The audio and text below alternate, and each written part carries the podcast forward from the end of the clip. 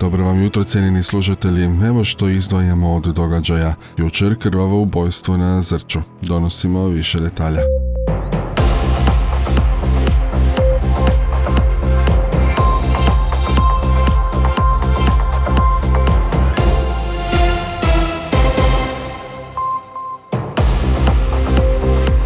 Dobro vam jutro. Na području Zadarske županije na jučerašnji dan bilježimo 51 novi slučaj zaraze koronavirusom. Testirano je 229 uzoraka. U Zadarskoj općoj bolnici hospitalizirano 18 bolesnika, trojih je na respiratoru, a u specijalnoj bolnici za ortopediju u Biogradu na moru od koronavirusa liječi se 8 pacijenata. Jučer oko 6 sati ujutro policija je zaprimila dojavu kako je u Kolenskom gajcu na Pagu na području Katarelca jedna osoba ranjena iz vatrenog oružja. Nesretni muškarac koji je upucan ispred kluba Noa preminuo na putu do bolnice. Navodno je riječ o crnogorcu kojeg je ubio Srbin. Načelnik Olana Šime Gligora neslužbeno je doznao kako se sukob nije dogodio nakon razmirica unutar samog prostora popularnog kluba na koji se sada baca ružna slika. Kako je kazao za antenu Zadar, ovaj slučaj neslužbeno nije iniciran razmiricama unutar kluba, dogodio se ispred, no treba pričekati službene informacije iz policije. Osobno znam da klub ima sigurnosne kamere i zaštitare te vodi brigu o sigurnosni gostiju. Ovog proljeća kad smo organizirali konferenciju za medije na temu sigurnosti i turizam i sami su bili pokrovitelji, kazuje za naš portal načelnik e, općine Kolan kojih smo upitali pribojavali se ovakve vijesti koja iza njegove općine dospijevaju ne samo Hrvatske, već i svjetske medije štete ugledu turističkog sektora na njihovom području.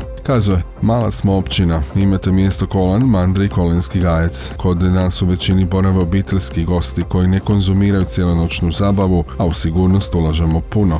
U Kolanu postoje sigurnosne kamere na ulazu u mjesto. U Mandrama, koje broji najviše gostiju, imamo dežurstvo zaštitarske službe. Ovo što se događa, događa se na području Katarelca koje se naslanja na Zrče, no znam kako se i tamo ulažu veliki napori oko održavanja sigurnosti, kazuje nam Gligora.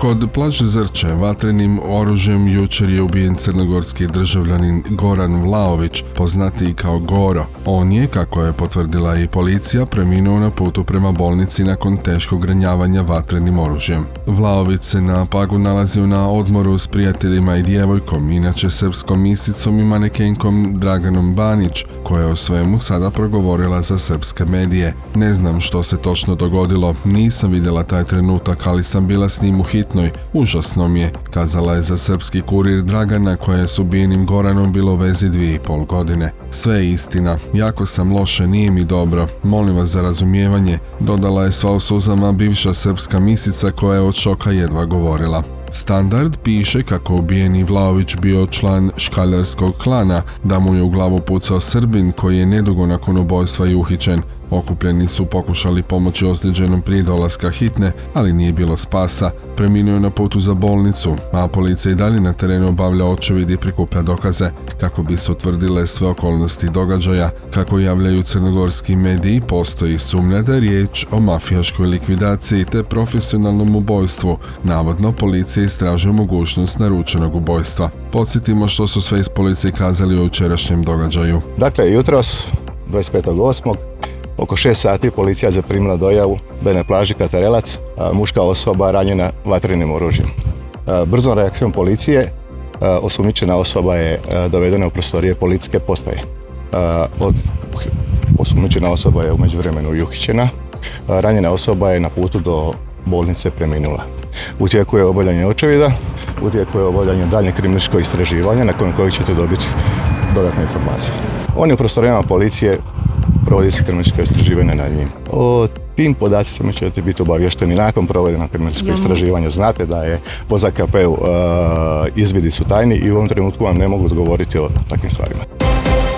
20 pripadnika državne intervencijske postrojbe civilne zaštite Republike Hrvatske, od kojih 15 ronioca ronilačke skupine s dva plovila, priključili su se u proširenu potragu za speleoroniocem koji je nestao utorak 23. kolovoza prilikom ronjenja u Podvelebitskom kanalu. Nestali iz Peleoronioci je švicarski državljanin koji je s kolegama iz Slovenije zaronio u špilju Zečica na području mjesta Modrić, a potraga je započela odmah po dojavi o njegovom nestanku. Potraga traje već treći dan, izuzetno je zahtjevna i kompleksna radi slabe vidljivosti i teškog terena. U potrazi sudjeluju ronioci interventne policije, gorska služba spašavanja, lučka kapetanija, a pomaže mi podbodno vozilo Hrvatske ratne mornarice. Kako kaže Josip Granić, pročelnik HGSS-a, Od e, ranih jutarnjih sati, praktički od prije zore, e, ronilica Remus, Hrvatske ratne mornarice, pregledava teren i to je još jedna odlična kooperacija Ministarstva obrane i HGSS-a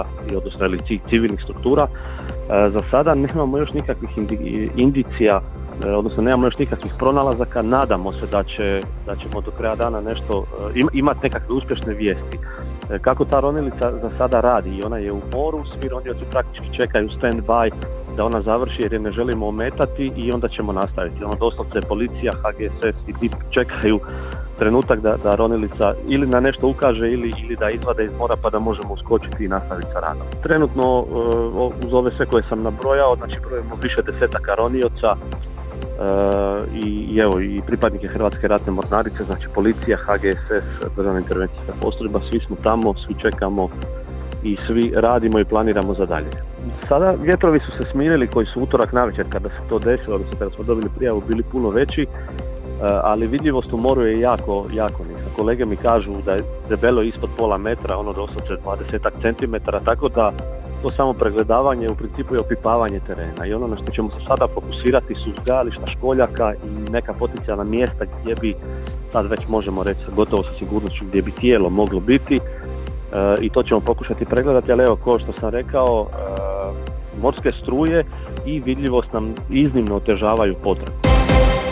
Osvrnuvši se jučer na uvodu sjednice vlade na visoku cijenu struje na energetskom tržištu, premijer Plenković je poručio kako će vlada kao i do sada voditi politiku zaštite standarda građana i normalnog funkcioniranja gospodarstva te iznaći različite, dobro kalibrirane mjere koje će na pravedan način omogućiti kućanstvima da namiruju troškove svojih režija. Vlada radi svi resori na paketu mjera kako bismo ublažili posljedice ove energetske krize jer su cijene e, energenata trenutno na tržištima i cijene plina i cijene struje zaista toliko velike da e, ja ću samo kazati da većina naših građana nije e, u biti ni svjesna trenutno da plaćaju mjesečno struju e, više od 10 puta jeftiniju koliko je trenutno tržišna cijena megavat sata. Imali smo i sjednicu vlade u ponedjeljak u vezi cijena naftnih derivata. Gledat ćemo kako da ponovno reagiramo da cijena i benzina i dizela bude u prihvatljivim okvirima za naše građane i gospodarstvenike,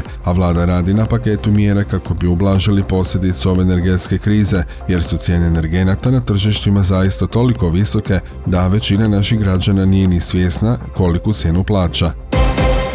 Prije dva dana, točnije 24. kolovo za popodne u 16.50 između mjesta Sveti Petar i Sukošan dogodila se prometna nesreća kada je kombi vozilo zadarskih registarskih oznaka krećući se u smjeru Zadra udario biciklista, nakon čega je vozač s vozilom pobjegao s mjesta nesreće. Ozlijeđenom biciklistu, 60-godišnjem državljaninu Slovačke, pružena je liječnička pomoć u Zadarskoj općoj bolnici gdje su mu konstatirane teške tjelesne ozljede opasne po život. Poduzetnim mjerama u koji su bile uključene sve raspoložive policijske snage na području Tustice Sukošan, pronađeno je navedeno vozilo, a nedugo potom policijski službenici postaje prometne policije Zadar na tom području pronašli su uhitili vozača navedenog vozila. U prostorijama policije u tijeku je krimi istraživanje nad državljaninom Bosne i Hercegovine rođenim 1999. godine kojeg se sumnjiči da je prije stjecanja prava na upravljanje izazvao prometnu nesreću i pobjegao s mjesta događaja.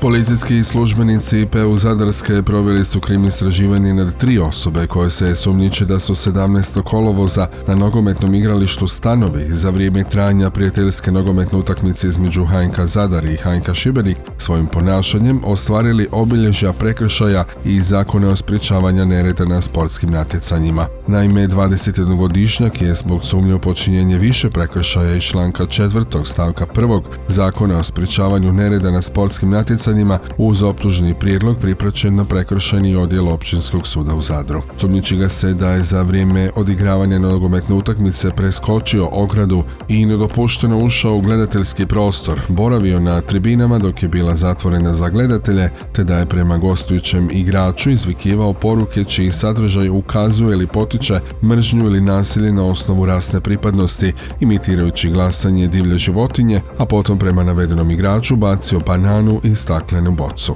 Nadalje, druge dvije muške osobe u dobi 22 i 21 godine sumnjiči se da su za vrijeme odigravanja prijateljske nogometne utakmice nedopušteno ušli na igralište te boravili na tribini zatvorenoj za gledatelje, a nisu imali odgovarajuću ulaznicu ili ispravu, zbog čega je protiv njih podnesen optužni prijedlog zbog prekršaja iz članka 4. stavka 1. Isto tako zbog ostvarenog obilježja prekršaja iz zakona o javnom okupljanju kao organizatoru koji organizira druga oblik okupljanja, odgovornoj osobi nogometnog kluba je uručena obavijest o počinjenom prekršaju iz članka 33. stavka 1. citiranog zakona.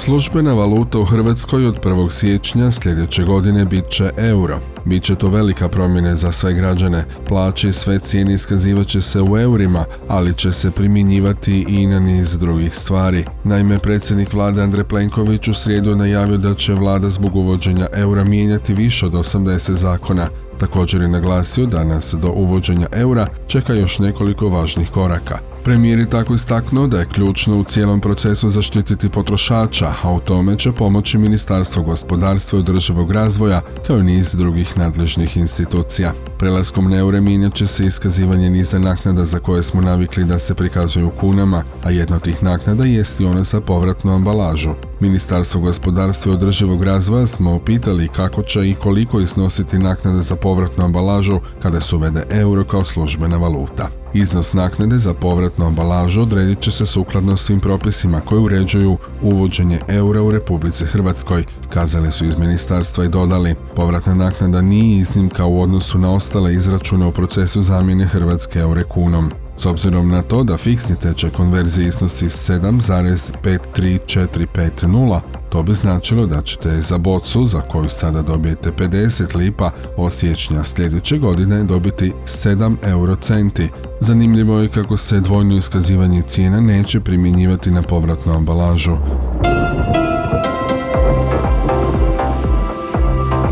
Na Jadranu će danas biti većinom sunčano, u unutrašnjosti djelomice sunčano, no i dalje nestabilno, pa će mjestimice pasti malo kiša, a popodne su mogući lokalno i pljuskovi s grmljavinom. Ujutro kratkotrajna magla pone prije po kotlinama i uz rijeke, vjetar uglavnom slab, na Jadranu u noći i ujutro slaba do umjerena bura, a danju sjeverozapadnjak. U Dalmaciji ponegdje jugozapadnjak. Najniža jutarnja temperatura zraka od 15 do 20, na Jadranu od 21 do 25.